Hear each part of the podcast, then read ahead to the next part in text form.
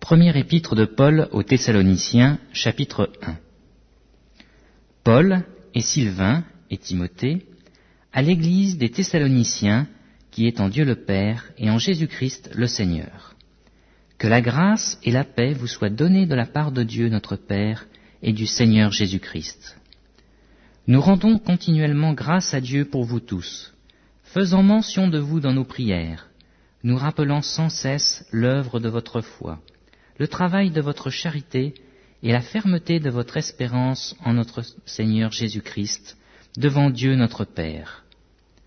Nous savons, frères, bien-aimés de Dieu, que vous avez été élus, notre évangile ne vous ayant pas été prêché en parole seulement, mais avec puissance, avec l'Esprit Saint et avec une pleine persuasion.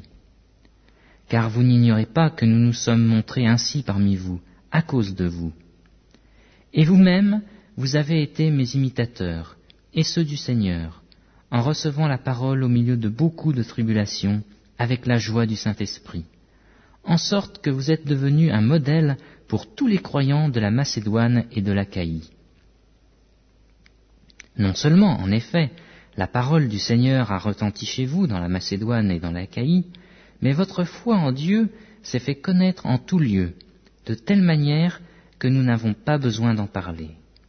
Car on raconte, à notre sujet, quel accès nous avons eu auprès de vous, et comment vous vous êtes convertis à Dieu en abandonnant les idoles, pour servir le Dieu vivant et vrai, et pour attendre des cieux son Fils qu'il a ressuscité des morts, Jésus, qui nous délivre de la colère à venir.